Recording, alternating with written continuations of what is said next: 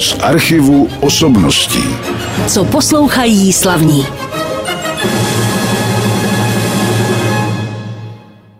V dnešním pořadu z archivu osobností teď přivítám nejprve svého milého hosta, který tady není poprvé. My jsme se setkali tuším v roce 2019 ještě v jiném studiu. Já to představování potom doplním. Teď řeknu jenom dirigent, anebo můžu říct už šéf dirigent Plzeňské filharmonie Chuhei Iwasaki. Dobrý den. Dobrý den.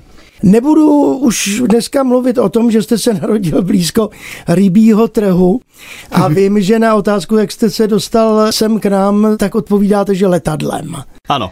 Což je pravda samozřejmě, ale samozřejmě. My se spíš soustředíme na tu dobu, kterou jste tady. Ale přesto, jak jste tady dlouho, kolik let? Já jsem si to teda dopředu nespočítal. Jako zhruba 16 let.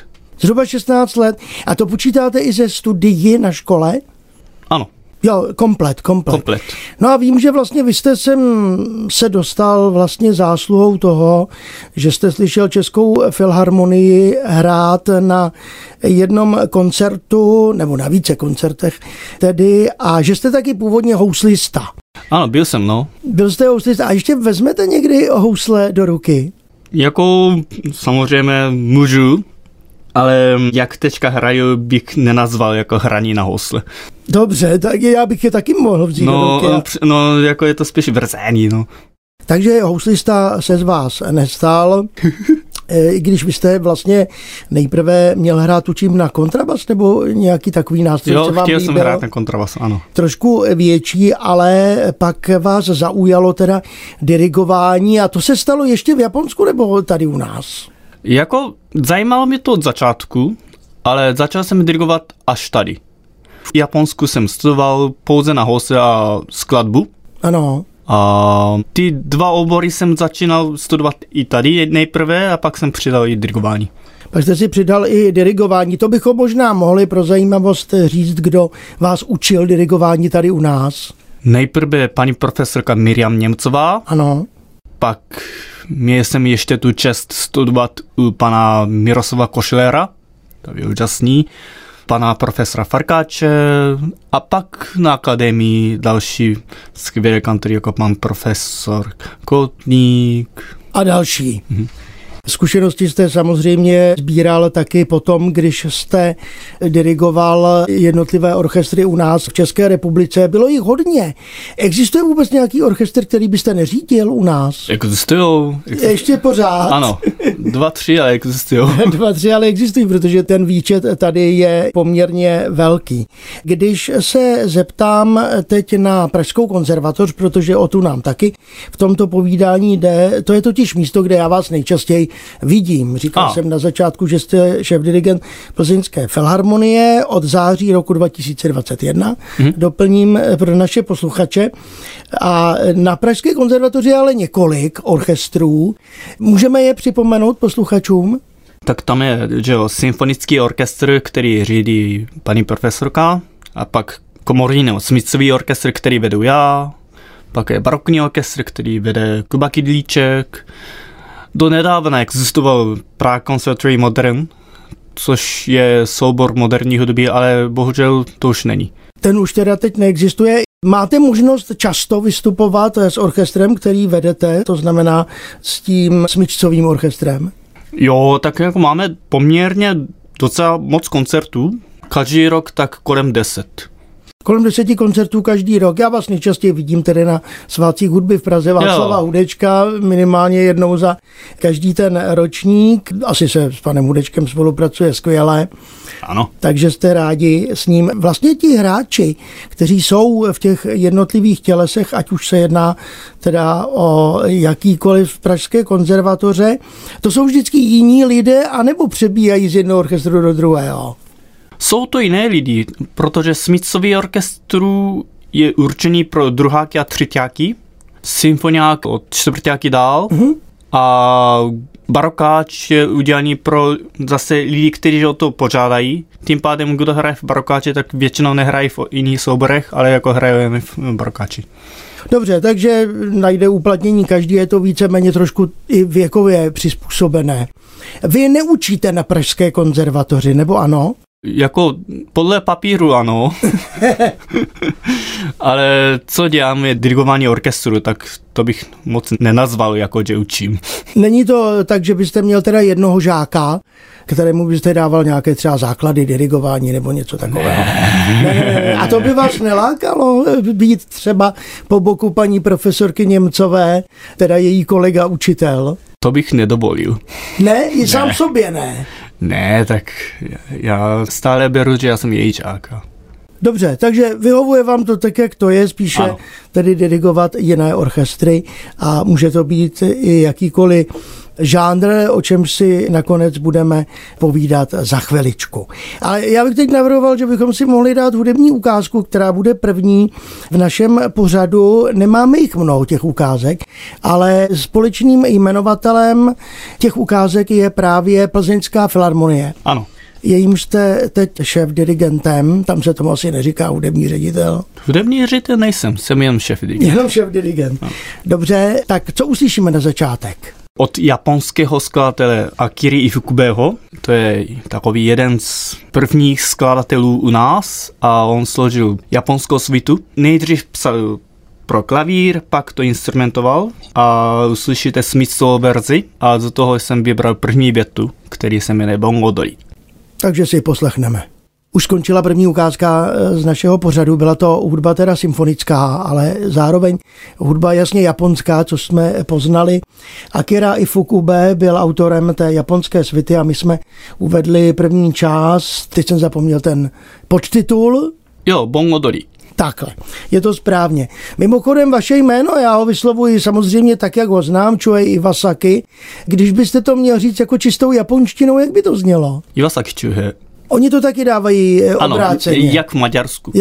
Jako Maďaři, teď jsem to chtěl říct právě. No, vy jste tedy už celá léta tady u nás v České republice, ale chci se zeptat, jak udržujete kontakty se svou vlastí, kde jste se narodil, případně se svou rodinou. Dostanete se tam často? Do Japonska? Tak před covidem ano, po covidu těžko. Teď už ještě pořád těžko. Teďka jsou letenky jako extrémně drahý, tak je to těžší.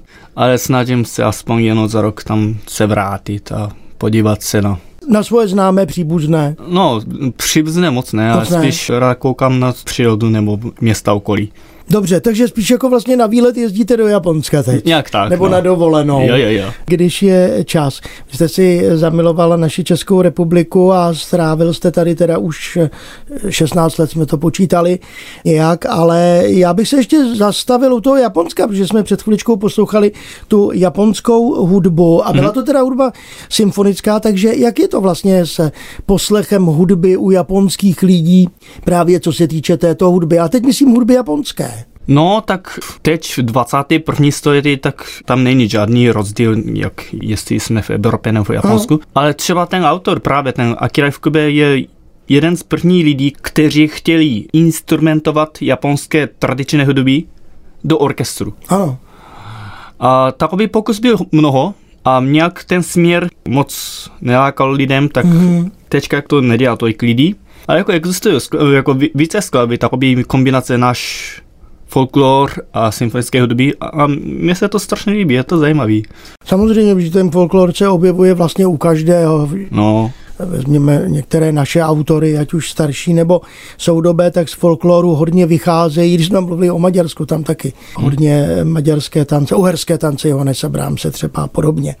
Dobře, tak opustíme Japonsko, budeme se věnovat tomu, co se děje tady u nás v České republice. Vy jste prošel celou řadou orchestrů a taky celou řadou jaksi žánrů, anebo těch orchestrů, které hrály v podstatě i třeba dechové skladby a podobně.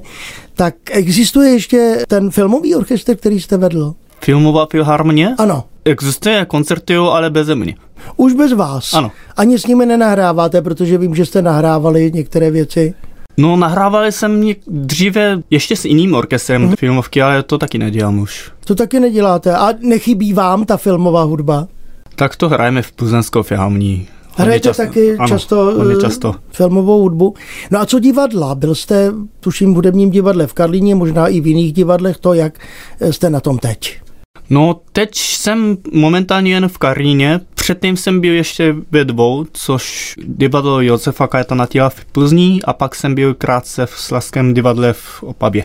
Vy jste nastoupil tedy jako šéfdirigent do Plzeňské filharmonie v roce 2021, ale už předtím jste se s tou filharmonií Plzeň velmi často setkával, je to tak? Je to tak, protože 2 roky jsem byl stálým hostujícím dirigentem Plzeňské filharmonie, tak už jsme měli koncert poměrně hodně, tak nějak to navázalo.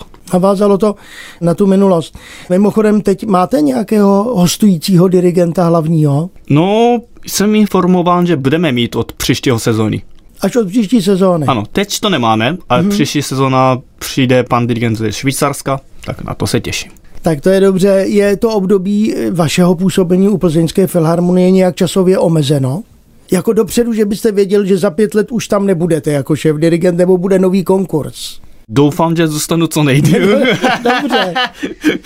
Jak probíhalo to vaše přijetí? Byl to konkurs, nebo jak tomu došlo? Nebo to bylo tím, že vás už znali? No, tak konkurs na to nebyl. Prostě se rozhodl, že budu šéfem, tak... Dobře, tak jste se stal právě šéfdirigentem té Plzeňské filharmonie. Když se teď teda zastavíme u rozsahu těch skladeb, které hraje Plzeňská filharmonie, určitě máte nějaké abonentní cykly pro svoje posluchače. Máme. V Plzni, tak můžeme to trošku přiblížit a který ten cyklus máte třeba na starosti, samozřejmě orchestrální, ale vy? No, tak abonentní řada máme 2 klasické a jenom crossover a pak jeden chrámový, pak dětský. Když je to klasická řada, tak mám pár ideologií nebo myšlenek, jak to dělat. Jinak vždycky hrajeme jenom známé dílo nebo dílo, který znají většina lidí, a ostatní 2 nebo jedno dílo se snažím hrát, co ještě lidi neznají a má to cenu hrát. A druhá věc je, hrozně mám rád současné hudby nebo moderní hudby, protože pro mě to je hlas dneška. Ano. Tak to snažím nějak šikovně kombinovat, jestli se to podařilo, nepodařilo to ví posluchači. Ale například minulý týden jsme hráli Beethoven osudovou a na první půlku jsme měli Ligetiho Brittena. Ano. A prostě snažím jako aby to bylo co nejvíce barevný, a aby to nebylo nuda, že jo? Ano, samozřejmě. A ve hrámu hrajeme samozřejmě duchovné hudby, nebo hrajeme i v synagoze, tak můžeme hrát i židovské hudby. Na další sezónu chystáme třeba zahrát Vojtěcha Kilara nebo Šostakoviče, ta komorní symfonie, a prostě, anebo budeme hrát i další polské moderní, něco jako Bacewicz, Weinberg, a to je ta klasická řada. Dětské koncerty existuje takové 2 směry. Jeden je samozřejmě takový originální komponovaný pořad, který dělám s Tomášem Mílem, což je hrozně zajímavý. A druhá věc je, máme takový skvělý projekt, který se jmenuje Muzikantská naděje, což kde děti hrají s filharmonici spolu. A ten děláme smycový orchestr a to mi strašně baví, protože máme i zájezdy a je to super. Co máme ještě? Jo, crossover. Ano. No, tak to je crossover. Tak to je crossover, no. No hodně mix. No a ta filmová hudba, že jo? To taky, jsme taky. A jo, no nevím. Filmovky i na Smetankách to teďka budeme dělat. A filmovky používám na dětský koncert, protože děti to znají a beru to tak, že filmovka je dobrá ukázka na orchestrální hudby. Můžeme hrát krátký kousek, který znají, a můžu ukázovat, jak je orchestrální svět krásný. To je pravda. No a já myslím, že plzeňské publikum je publikum velmi hudebně dobře vzdělané. Je tam navíc taky divadlo Josefa Kajetána Tyla, jak jsme říkali. Tam jste vlastně taky dirigoval. Ano. V jisté době. Ještě se tam vracíte dneska? Do Plzně? Myslím do divadla v Plzni. To nevím. To ne, zatím nevím. Zatím není nic v plánu, nevadí. Přesně. Tak samozřejmě, co se týče diváků, kteří chodí na ty koncerty, zdá se vám, že klesl zájem o koncerty po covidu? Někteří pořadatelé si teda na to stěžují, jiní zase ne. No, já vůbec nevím, jak se to mohlo stát, ale od tento rok máme o 100 abonentů navíc. Je to hrozně zvláštní po covidu. A poslední 4 nebo 5 abonentních koncertů bylo narváno. Tak to gratuluju samozřejmě. Ani jsme neměli režijní stupenky pro orchestrální hráč. Jo, už nedostali se tam jejich lidé. No, protože už jsme přidali řadu, což jo, a jako za to musím poděkovat Plzeňákům, že chodí na náš koncert, to je skvělý. Dobře, a orchestr zase určitě děkuje vám, protože to jsou zajímavé programy, které tam v Plzni vytváříte. Pojďme si pustit teď další skladbu. My teď dvě ty skladby po sobě budeme hrát z téže celkové skladby a tou je opera. Tak co to bude? Šperky Madoniny od Ermanno Wolf-Ferrari. To je italsko-německý nebo tyroský skladatel. No, asi jako podle stylu to je spíš italský skladatel, no. A nahrávali jsme jeho operní svity. A dneska uslyšíte dvě věty z těch, jedno je Festa Populare a druhý je Neapolský tanec. Zase vám hrála Plzeňská filharmonie, řídil Chuhei Iwasaki, což jste teda vidět nemohli a je to škoda, protože je to dirigent, který... Každý dirigent vlastně má takový svébytný způsob dirigování. To je pravda. Někdo je vlažnější, někdo zase temperamentnější a myslím, že pro vás platí to druhé, je to tak? No, já to beru jako je to místo fitky, že do fitky musíte zaplatit, ale dirigování je to naopak.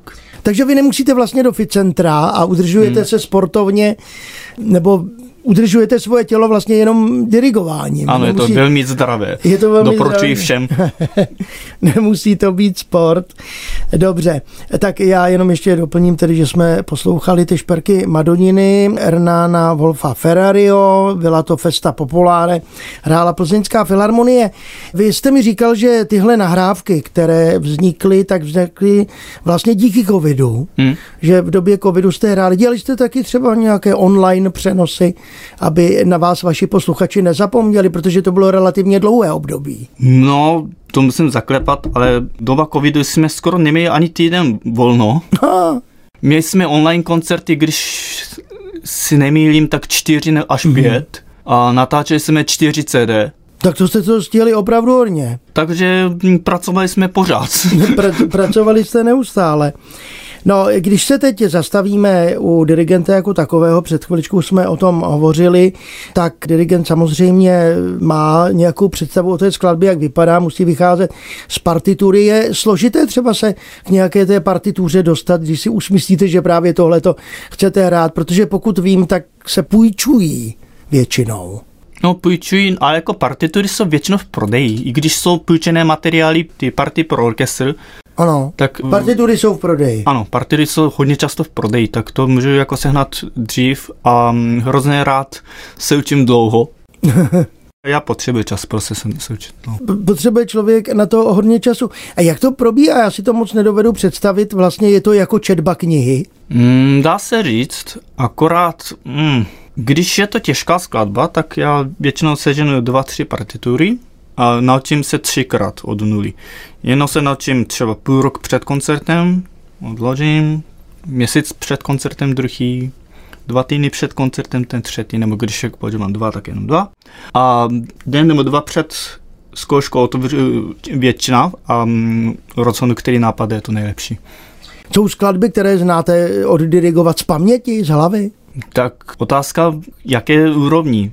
Tak z paměti dirigovat asi dokážu poměrně dost věcí, ale třeba když z paměti dokážu napsat veškeré hlasy z hlavy, to je zase jiný level. Samozřejmě, to je něco úplně jiného. No, co chystáte teď, to vím, protože se brzy začnou odvíjet Smetanovské dny v Plzni, které jsou tam každý rok. O těch si povíme něco v závěru našeho pořadu. Máte třeba nějaký sen, nějakou skladbu, kterou byste si přál dirigovat třeba s Plzeňskou filharmonií? To mám opravdu mnoho. Je hodně, ale když to vyberu, tak obě symfonie Josefa Suka, i první i z Azrael, ano. Pak symfonické dílo Martinu celkově, Martinu mám rád hodně a ještě Šostakoviče. Dobře, tak já myslím, že teď si můžeme dát zase další hudební ukázku v našem pořadu. My už ji vlastně víme, protože jste to říkal, bude to další část Ferrariho opery Šperky Madoniny a bude to teď Neapolský tanec. Přesně.